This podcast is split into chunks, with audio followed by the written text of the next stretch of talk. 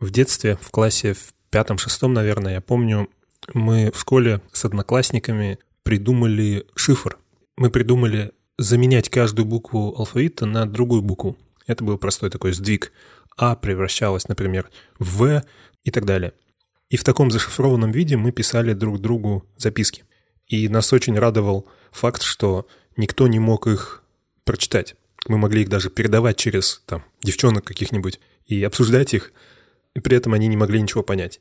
Естественно, мы быстро выяснили, что когда кто-то знает суть, когда кто-то знает буквально одно число, насколько мы сдвигали каждую букву, то он магическим образом начинает распознавать все записки, все сообщения становятся расшифрованными. Я слышал, что подобный шифр использовали еще тысячи лет назад, во времена Цезаря. Его генералы использовали такой метод сдвига букв в алфавите для передачи сообщений. И, видимо, оно работало более-менее нормально в те времена, когда там, ну, варвары, может, перехватывали эти сообщения и ничего не могли понять. Есть много подходов, даже если у вас нету точного шифра, если вы не знаете сдвиг, то можно подойти к расшифровке этого шифра, любого зашифрованного сообщения с двух сторон. Во-первых, если вы знаете язык, на котором идет общение, если это все еще используется какой-то обычный человеческий язык, например, английский, и вы знаете, что здесь просто произошел какой-то сдвиг букв по алфавиту, то можно выяснить что-нибудь, зная что-то об этом языке. Например, в английском языке очень часто, если взять любой текст, то там будет очень популярное, очень часто повторяющееся слово the, определенный артикль the. Если вы посмотрите на зашифрованное сообщение, особенно если таких сообщений у вас много, если у вас достаточно большое количество информации в таком виде, то вы можете там поискать комбинации трех повторяющихся букв. Там они, конечно, будут уже не и чьи, какие-то другие, потому что буквы сдвинулись. Но если вы начнете замечать такие комбинации, то можно будет допустить, что, возможно, эта комбинация означает the. Таким образом, вы делаете допущение по поводу трех букв. Вы также можете знать что-то о статистике в языке, о том, какие буквы в этом языке появляются чаще, бывают, попадаются чаще, и какие реже. Гласные, как правило, чаще в английском. И буква «и» — это самая частая буква. Дальше идут «a», еще какие-то гласные. Ну и можно представить, что какая-нибудь Z или X – очень редкая буква. Можно построить даже график такой популярности букв английского алфавита. Можно взять несколько книг или просто кучу всякой информации на английском языке, посчитать количество каждой из букв алфавита и построить такой график, увидеть статистику букв в этом языке. После этого, опять же, если у вас достаточное количество зашифрованных сообщений, в них можно сделать то же самое. Там другие буквы будут обладать подобной статистикой. Можно будет увидеть, что если в английском языке буква И самая популярная, то в этом зашифрованном может быть буква W самая популярная. И опять же, можно сделать допущение, что W означает «и». Ну и даже если вы не знаете ничего о языке, если у вас нет такой статистики и вы не хотите этим заниматься, то в худшем случае вам нужно перебрать 26 вариантов, ну или сколько там букв в алфавите этого языка. Вам нужно попробовать сдвиг на 1, сдвиг на 2, сдвиг на 3 и так далее. И это конечное количество вариантов, и в принципе это можно сделать на бумажке, это не займет очень много времени, на компьютере это, естественно, займет вообще сотые доли миллисекунды. Такой метод шифрования не очень хороший, но он работал для Цезаря и он работал для нас в пятом классе. Такой метод называется моноалфавитным шифрованием. Суть любого метода шифрования в том, что мы берем какой-то символ, и мы превращаем его во что-то другое, в какой-то другой символ. И суть самого простого подхода в том, что один символ всегда превращается в какой-то другой символ. Именно поэтому мы можем смотреть на эту статистику. Если W означает «и», то везде, во всем тексте W будет означать «и». И в этом его минус, в этом его слабая сторона. Было бы круче, если бы W не всегда превращалась в I, ну или наоборот, I не всегда превращалась в W. Если мы знаем, что тот человек, который хочет расшифровать наше сообщение, может использовать подобные методы, то мы хотим его обмануть. Мы хотим, чтобы он не смог использовать такие статистические методы, поэтому было бы круто, если бы мы каким-то образом могли зашифровывать одну и ту же букву в разные символы, в зависимости от того, где эта буква находится в слове. Это следующий, более продвинутый вариант шифрования, он называется полиалфавитным шифром, и в самом простом виде он работает так. Вам нужно выбрать какое-нибудь кодовое слово. Возьмем, например, слово «хекслет». В нем шесть букв в английском языке. Каждая буква соответствует какой-то цифре в зависимости от ее порядка в алфавите. Теперь у нас есть эти шесть цифр и есть текст, который мы хотим зашифровать с помощью этих шести цифр. Вместо того, чтобы использовать один сдвиг, например, в 5, и все буквы сдвигались ровно на 5 позиций, в данном случае мы будем использовать 6 разных сдвигов. Для первой буквы текста мы будем использовать первую цифру, для второй буквы вторую цифру и так далее до шести, а потом будем повторять. Таким образом, одна и та же буква может быть сдвинута на разное количество позиций, в зависимости от того, где она попадется в нашем тексте. Если вернуться к одной из основных тем нашего подкаста, к информации, и посмотреть, что происходит с информацией в этих процессах в контексте шифрования. Естественно, прямая, явная информация зашифровывается. И если мы смотрим на зашифрованный текст, и пока у нас нет никаких идей по поводу того, как его расшифровать, то визуально нет никакой информации полезной. Есть какие-то непонятные символы, они не имеют смысла для нас. И задача того, кто производил шифрование, задача того, кто пытался скрыть сообщение, состоит в том, чтобы скрыть информацию. Ему, на первый взгляд, удалось это сделать. Ему удалось скрыть информацию, потому что до этого текст был понятный, и теперь он непонятный понятный. Но с развитием идеи и технологий по шифрованию, естественно, параллельно развиваются технологии и идеи по взлому. И все они основаны на том, что какая-то часть информации все равно остается доступна, она все равно протекает. В том примере с самым простым шифром Цезаря, где всегда используется сдвиг на одно и то же, на одно и то же число, в самом тексте информации нет, но информация о Информация, которая помогает нам взломать этот шифр, доступна. Мы ее увидели с помощью вот такого статистического анализа. Информация о частоте появления букв протекла. В случае с зашифровкой с разным количеством позиций, с этим полиалфавитным шифром с кодовым словом, на первый взгляд, опять же, информация о статистике также была скрыта. Мы скрыли сам текст, и мы также скрыли информацию о статистике, потому что теперь невозможно смотреть на эти буквы и считать их количество. Эти буквы постоянно меняются. Но другая информация все равно протекает, все равно есть информация в неявном виде. Если смотреть на эти шифры, на зашифрованные сообщения, то можно на самом высоком уровне выявить два вида информации. Явный и неявный. Явный всегда непонятный, явный всегда зашифрованный. Зашифрованный текст всегда выглядит как непонятный набор символов. Но неявная информация очень часто видна в структуре. Частотный статистический анализ, который мы только что обсуждали, это анализ структуры. Мы смотрели на то, как выглядит на каком-то уровне абстракции этот текст. В случае с, поли, с полиалфавитным шифром протекает другая, другой вид информации. Это разница между частотой появления разных букв то есть даже когда мы используем какое-то кодовое слово конечной длины, и у нас есть достаточно длинное сообщение, сообщение, которое длиннее этого кодового слова, то даже из этого чаще всего можно добыть достаточно информации, чтобы взломать этот шифр. Есть простая методика, и формат аудио не очень хорошо подходит для ее объяснения. Как обычно, в шоу-нотах к этому подкасту будут ссылки на разные статьи и видео обо всех этих темах. Но пока мы остановились на том, что простая замена — это плохой шифр, его очень легко расшифровать. Полиалфавитная замена с кодовым словом — это метод чуть получше, но он все равно не идеальный. В обоих случаях нам помогает анализ статистики. В обоих случаях мы смотрим на структуру, на частоту букв, и это помогает нам расшифровать сообщение. Каким мог бы быть идеальный шифр? Такой, который невозможно взломать таким образом. Такой, в котором невозможно выявить никакую полезную, неявную информацию из структуры, из статистики, из частоты появления букв. Нужно лишь пойти немножко дальше. Нужно использовать уникальный сдвиг для каждой из букв текста. То есть не использовать, как мы использовали, всего лишь 6 разных сдвигов, а использовать столько сдвигов, сколько букв в тексте. Каждая буква во всем сообщении, которое мы хотим зашифровать, будет сдвинута на свою уникальную цифру. И это будет сделано лишь один раз. Для каждого сообщения мы будем использовать уникальную комбинацию цифр, и она будет только у нас и у того, кто расшифровывает сообщение. И следующее сообщение будет зашифровываться с помощью новой уникальной комбинации цифр. В этом случае никакая частотная, никакой частотный анализ не поможет. Никаких паттернов нет. Все цифры были выбраны случайно, и каждая буква была сдвинута на случайное количество позиций. Теперь ни в самом зашифрованном тексте, ни в ее структуре нет никакой информации, которая бы нам помогла расшифровать сообщение. Кажется, кажется, мы нашли идеальный шифр. Конечно, все еще остается самый простой метод, метод перебора. Самый грубый, то, что называется брутфорсом. Но это количество переборов, в зависимости от длины сообщения, может быть настолько большим, что это не является вообще каким-то приемлемым вариантом. Где минус у этого способа? Где самая слабая часть у такого способа шифрования? Этот способ шифрования называется one-time pad. Одноразовый паттерн, можно сказать, одноразовая система, когда мы используем какую-то комбинацию цифр один раз для зашифровки одного сообщения и не переиспользуем его. Не даем возможности тому, кто пытается расшифровать сообщение, выяснить какую-то информацию о частоте.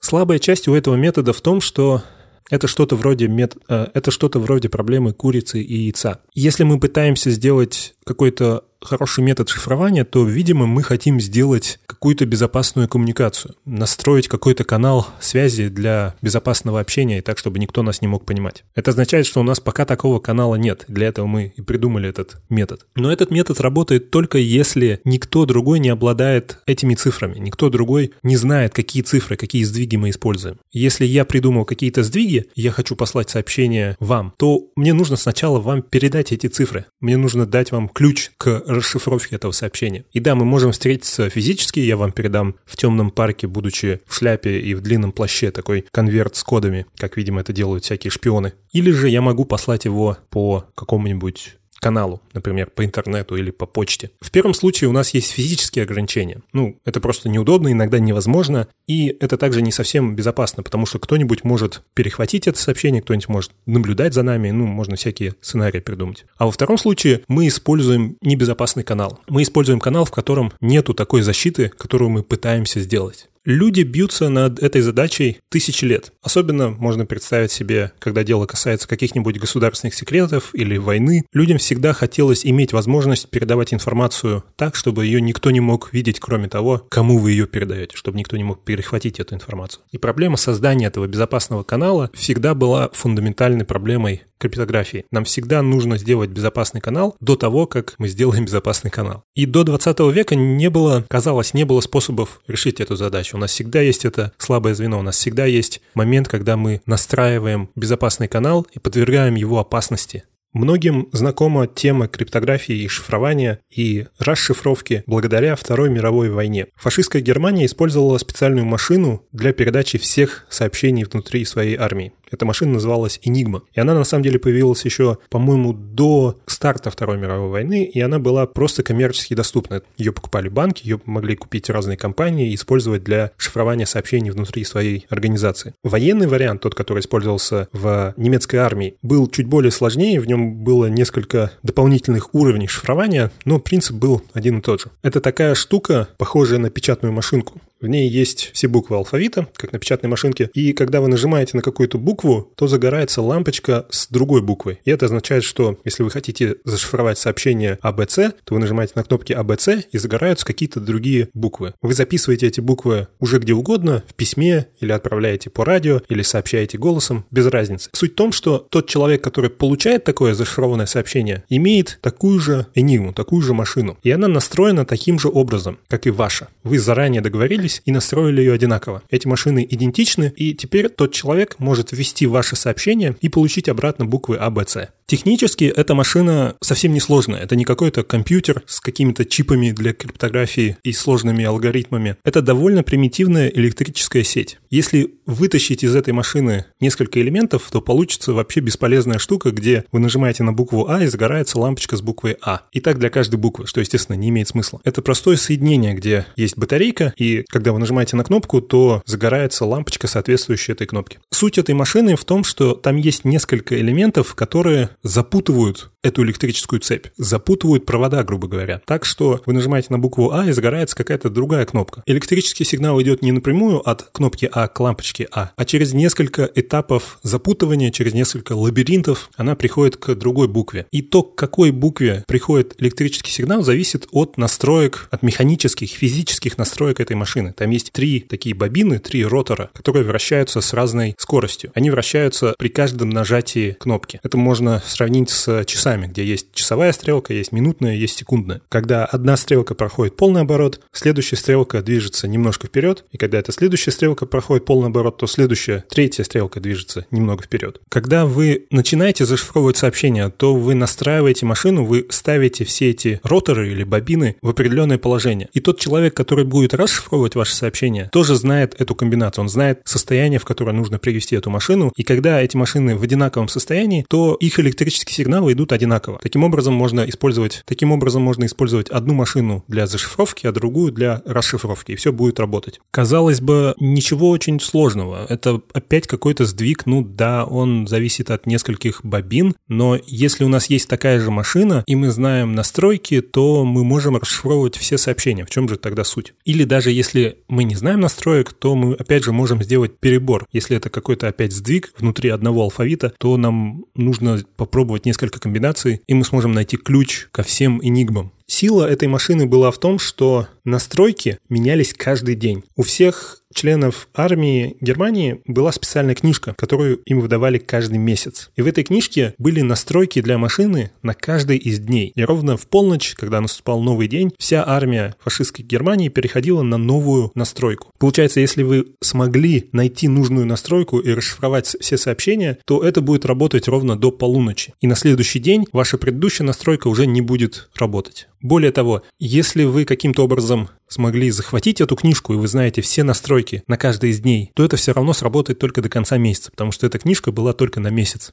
В дополнение ко всему этому, механизм Enigma был таким, что каждое нажатие кнопки меняет состояние. Каждый раз, когда вы нажимаете на кнопку, то первый ротор двигается на одну позицию вперед. Таким образом, настройка машины, состояние машины меняется вместе с вводом сообщения, что еще сильнее усложняет любые попытки расшифровки. Главная проблема была в том, что даже за месяц иногда невозможно расшифровать, невозможно перебрать все комбинации, потому что их очень-очень много. Помните, мы говорим о 40-х годах. Нет еще никакого понятия электронных компьютеров. Нет никакого способа, кроме как некоторых очень примитивных механических и физических умственных способов перебора огромного количества информации. Военные версии Enigma обладали несколькими уровнями запутывания проводов, можно так сказать. Во-первых, эти три ротора, три бобины, они выбирались из набора пяти. Сама машина шла с пятью роторами, и нужно было выбрать какие-то три, в зависимости от текущих сегодняшних настроек. Это уже 60 разных комбинаций, только какие три ротора выбрать. После этого каждый из роторов, а в нем было 26 позиций, сколько букв в алфавите. В этой книжке также написано не только какие роторы использовать, но также в какое положение каждый из роторов нужно поставить. И у каждого ротора 26 разных положений, поэтому суммарно получается 26 умножить на 26 умножить на 26 комбинаций. Это почти 17 тысяч. В дополнение к этому, в этой машине также была возможность сменить местами две любые буквы. Там была специальная плата, где можно было соединить проводами две буквы, и таким образом одна буква превращалась в другую при зашифровке зашифровки или расшифровки. Настройки этой платы также были в этой книжке, и количество комбинаций смен таких букв — это 150 триллионов.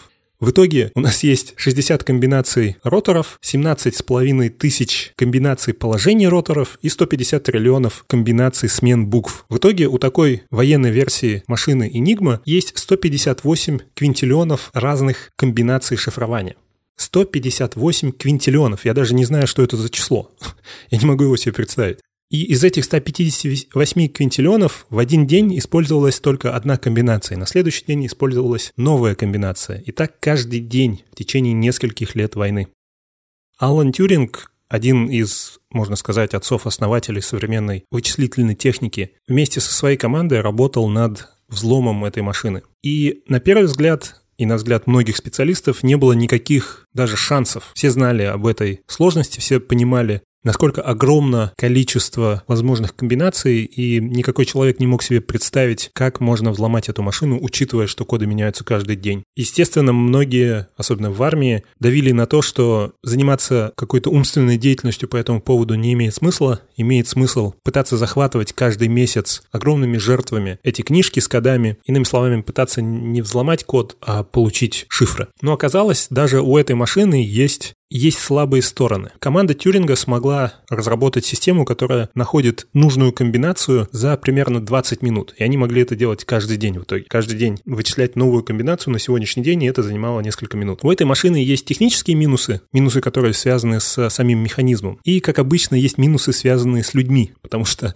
очень часто во всех системах безопасности самое слабое место — это человек. Минус, связанный с механизмом, заключается в том, что можно заметить, что буква никогда не превращается в саму себя. Если ввести букву А, то в зависимости от настроек машины она может превратиться в любую другую букву алфавита. Но никогда не может превратиться в такую же букву А. И этот факт сам по себе в изоляции не совсем полезен, но он полезен, если вы можете посмотреть на сообщение и сделать какое-то допущение о том, какое здесь используется слово. Например, каждое утро в армии с помощью таких зашифрованных сообщений распространялась информация о прогнозе погоды на сегодняшний день. И в этом сообщении всегда было слово «прогноз погоды». И другой забавный факт, и очень часто именно это использовалось для начала взлома кода на сегодняшний день, это тот факт, что многие сообщения заканчивались одинаково. Они заканчивались фразой «Хайль Гитлер». Можно посмотреть на эти последние два слова и увидеть, что первая буква первого слова может быть любой, но не H. Потому что если это слово «Хайль Гитлер», то буква H не может в зашифрованном виде такой же буквой H.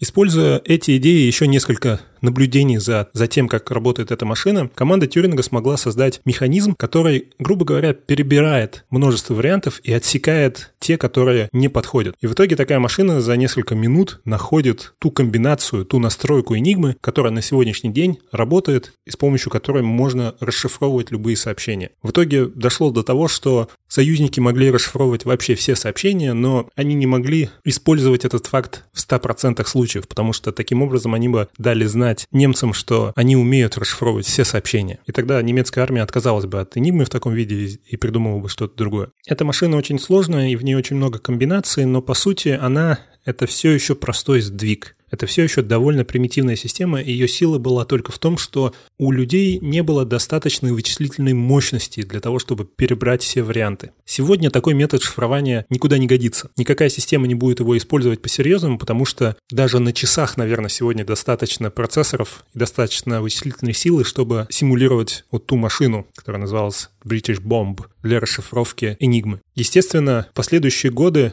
люди задались вопросом, как сделать более совершенную систему. Систему, которая способна противостоять постоянно растущей мощности компьютеров, которые начали развиваться как раз после Второй мировой войны.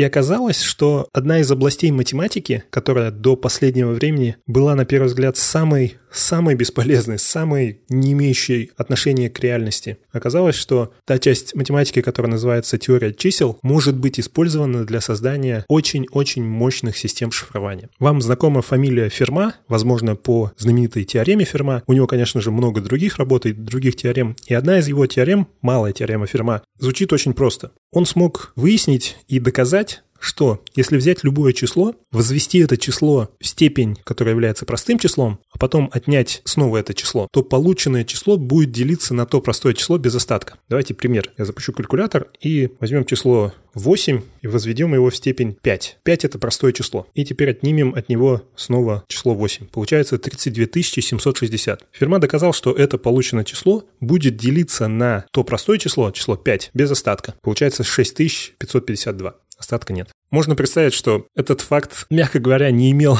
никакого интереса нигде почти. Математики, которые увлекались теорией чисел на тот момент, и математикой в целом, естественно, оценили это, им, им понравился сам факт, а, интересное, необычное, неочевидное наблюдение за природой чисел, в частности, простых чисел. Но очень сложно представить хоть какое-то практическое этому применение. Ну, и так было много-много лет. Это тот случай, когда представьте себе, что несколько сотен лет целая область знаний считалась бессмысленной, бесполезной, чуть ли не тратой времени. А потом буквально за несколько лет это легло в основу всей безопасности информации на всей планете. Без теории чисел, без вот этой теоремы, без огромного количества исследований, которые на первый взгляд не имели никакого смысла, не было бы сегодня безопасных интернет-транзакций, не было бы возможности покупать что-то в интернете, не боясь того, что любой уведет вашу кредитную карту и так далее.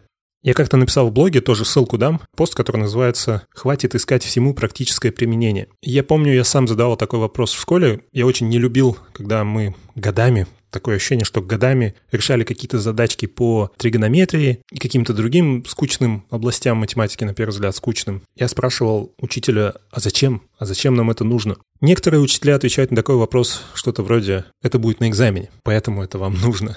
Этот ответ, конечно, справедливый, но, естественно, он не разовьет в ребенке никакого интереса к этому, к этой теме сам по себе. Другой учитель может найти разные сценарии, придумать разные сценарии, когда это будет полезно. Например, когда вы там, используя свойства треугольников, пытаетесь определить расстояние между объектами. В математике и даже это в учебниках используют, очень любят говорить о том, что, ну да, таким образом вы в реальной жизни можете определить расстояние до объекта, например, с той стороны реки, куда вы не можете попасть, но математика приходит на помощь, и вы можете определить расстояние. Как бы да, это практическое применение, но согласитесь, это не совсем то, что вы имеете в виду. Вы, скорее всего, никогда в жизни не будете этого делать. Несмотря на то, что это практическое применение, это применение в реальной жизни, это не та реальная жизнь, это не реальная реальная жизнь. Я могу ошибаться, я не знаю, как лучше разговаривать со школьниками и как лучше э, убеждать их, что ли, но если бы у меня был шанс сейчас, я бы, наверное, будучи учителем, сказал бы, что... Ну, я бы сказал правду. В реальной практической жизни, скорее всего, скорее всего, очень высока вероятность, что вы это применять не будете никогда. И выйдя с экзамена, больше никогда в жизни вам не понадобится считать косинусы и свойства треугольников. Это правда. Но мы это изучаем не потому, что это будет на экзамене. Точнее, не только потому, что это будет на экзамене, и не потому, что вы в какой-то момент в жизни вспомните формулу и рассчитаете расстояние до дерева на другой стороне реки.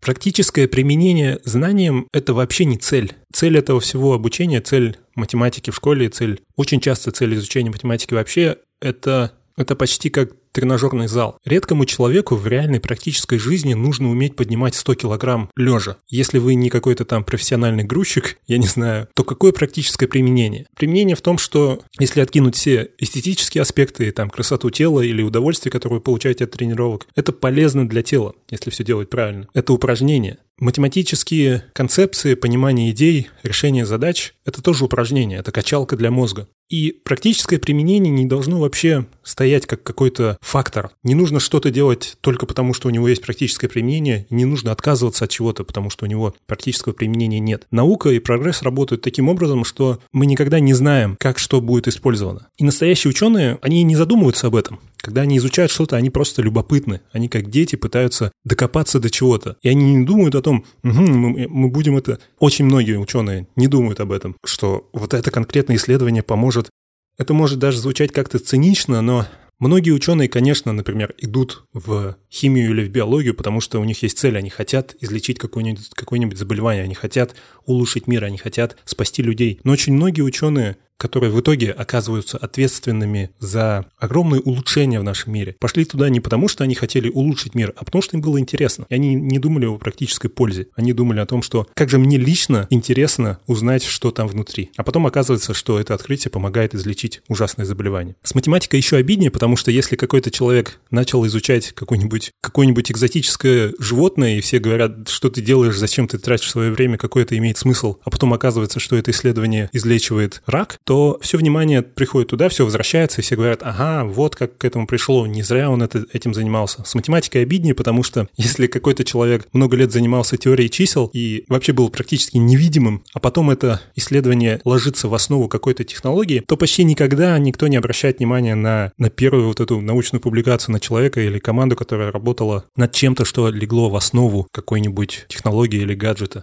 Мы все каждый день пользуемся и не можем отказаться от криптографии, от методик, от, от многих алгоритмов и технологий, но почти никто из нас не помнит или не знает имен и людей, и исследований, и даже областей наук, которые легли в основу этого. И это не попытка сказать, как вам не стыдно, вы не знаете, я тоже о них не знаю, это таковая реальность, но, наверное, в следующий раз, когда вы услышите кого-то, кто говорит, в чем смысл, зачем это нужно, то правильный ответ — это не пытаться сказать, зачем это нужно, а мне кажется, правильный ответ — это отклонить этот вопрос вообще. Зачем это нужно, когда дело касается изучения, науки, исследований? Зачем это нужно? Это бессмысленный вопрос. Так вот, теория чисел и несколько сопутствующих областей математики, на первый взгляд, не имели смысла, и никто не понимал, зачем это нужно. Теперь мы используем теорию чисел и свойства простых чисел для безопасного шифрования сообщений. И если покопаться где-нибудь в глубине кэша вашего браузера, то там можно найти несколько очень-очень длинных чисел, таких, в которых сотни или тысячи знаков. И они используются для зашифровки сообщений в интернете. А если вы зайдете на Hexlet или на свой там онлайн-банкинг, сейчас все больше и больше сайтов таких, то вы увидите в адресной строке рядом с адресом замочек. Он может быть зеленым, он может быть серым, но этот замочек означает, что вы в данный момент общаетесь с этим сайтом, вы отправляете и получаете информацию с этого сайта в зашифрованном виде. Если кто-то, например, ваш провайдер или какой-нибудь ваш сосед, читает все сообщения, которые проходят от вашего компьютера до сервера, то ему эти сообщения ничего не дадут. Если вы отправляете, вот, например, многие спрашивают, на Хекслете, когда вы вводите номер своей кредитной карты, чтобы оплатить подписку, насколько это безопасно. Это безопасно так же, как и на Амазоне или любом другом интернет-сайте популярном, где принимаются карты к оплате. Да, вы вводите цифры своей карты, и да, если кто-то увидит эти цифры напрямую, то он сможет украсть у вас деньги. Но после того, как вы ввели цифры и нажали кнопку «Отправить», то эта информация зашифровывается. И зашифровывается не сдвигом, о котором мы говорили раньше, а очень-очень сложным методом, таким, что в зашифрованном виде сообщение когда отправляется оно дальше до сервера, невозможно расшифровать ни в какие приемлемые временные рамки. Всегда есть вариант брутфорса, всегда есть вариант перебора, но суть этого э, способа шифрования в том, что вариантов здесь даже не 158 триллионов или квинтиллионов, сколько там было у Enigma, а так много, что что никакого компьютера не хватит для расшифровки и перебора всех вариантов, даже если он будет работать миллиарды лет. Опять же, мы сейчас смотрим на текущее положение дел, на текущие возможности компьютеров и отсутствие квантовых компьютеров, о которых чуть попозже.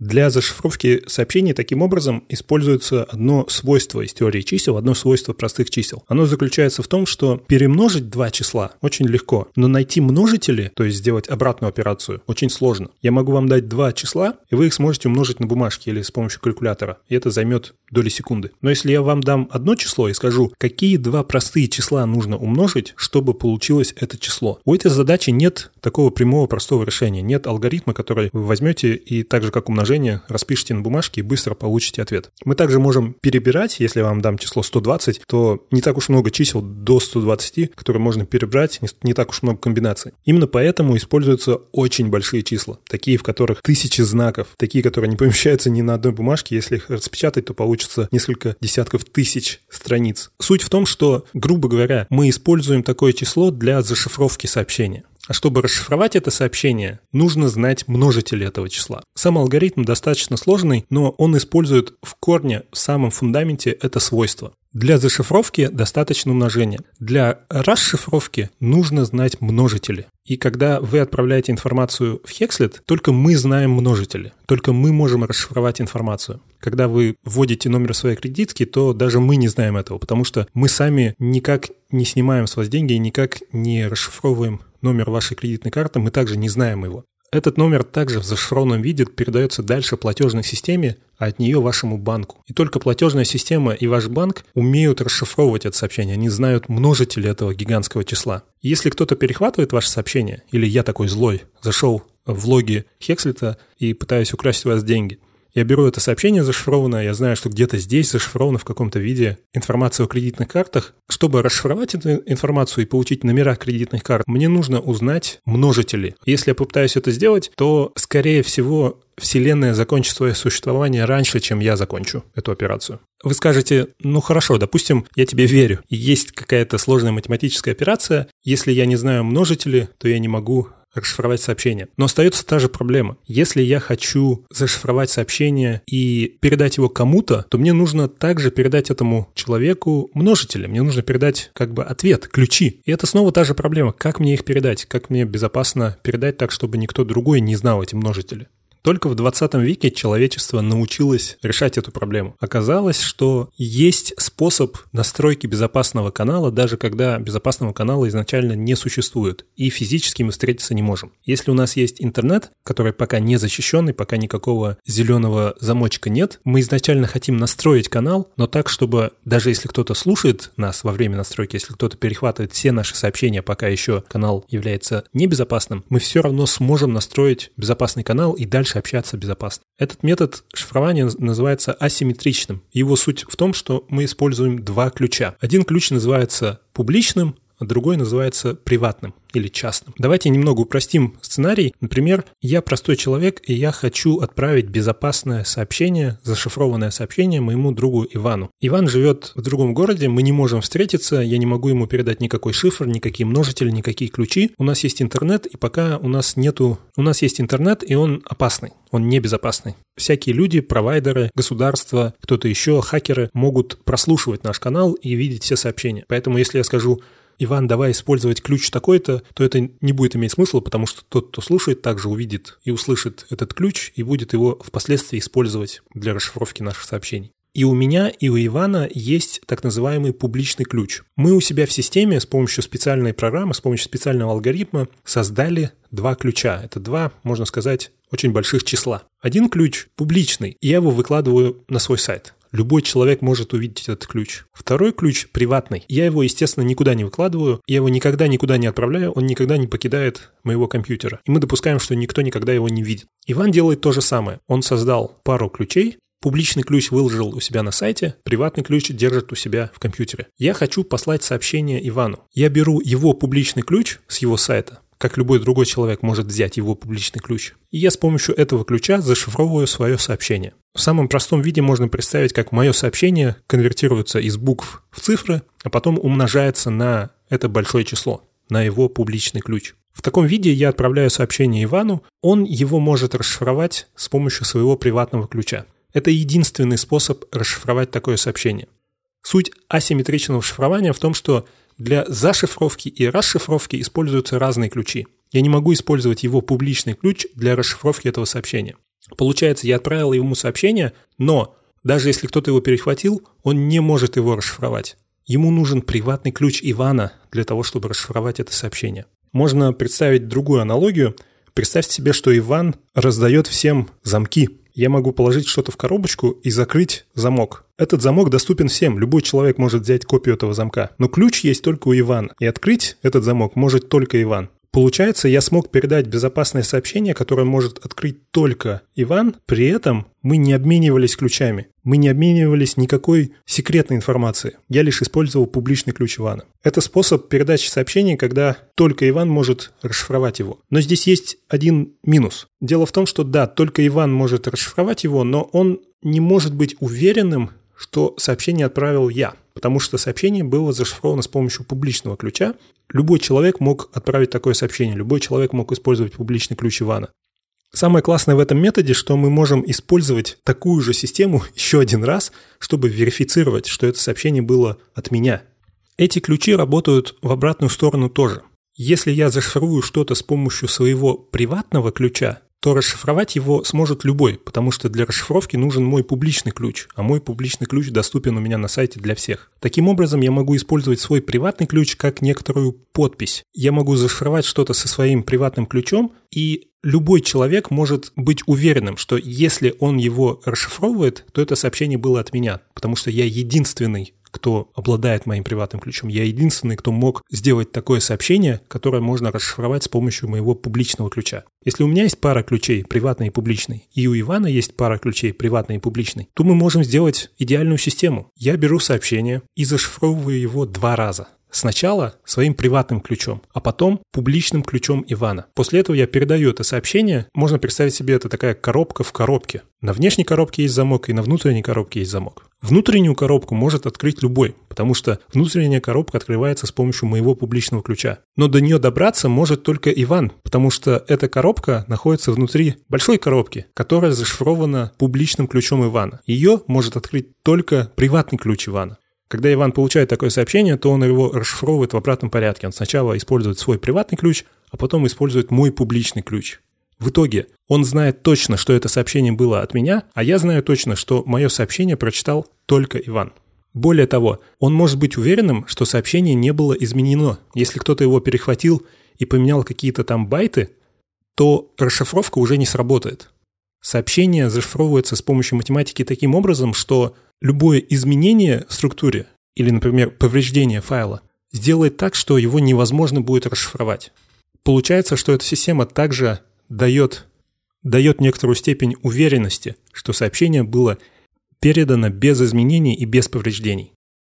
В прошлом выпуске мы говорили о квантовых компьютерах и о том, что одним из страхов является то, что квантовые компьютеры, возможно, сломают нашу систему шифрования. И да, существует так называемый алгоритм Шора. Это алгоритм для квантового компьютера. Если у нас есть стабильный, достаточно большой рабочий вариант квантового компьютера, то этот алгоритм можно использовать для расшифровки таких сообщений за несколько минут. То, что сегодня у нас заняло бы миллиарды лет. Но пока у нас нет такого компьютера. И как я говорил в прошлом выпуске, даже если и когда у нас такой компьютер появится, то есть другие способы шифрования, которые не основаны на этом методе, и алгоритм Шора не подойдет для их взлома. Самое интересное, что квантовые компьютеры и идея квантовых битов может быть использована не только для быстрого перебора и взлома зашифрованных сообщений, но также для создания нового вида шифрования. Это область, которая, очевидно, называется квантовой криптографией, и в ней используются свойства связанных между собой квантовых битов. Я очень пытался успеть рассказать все эти интересные штуки в этом подкасте, но мне кажется, получается уже очень-очень долго. И там снова будут всякие цифры и сложные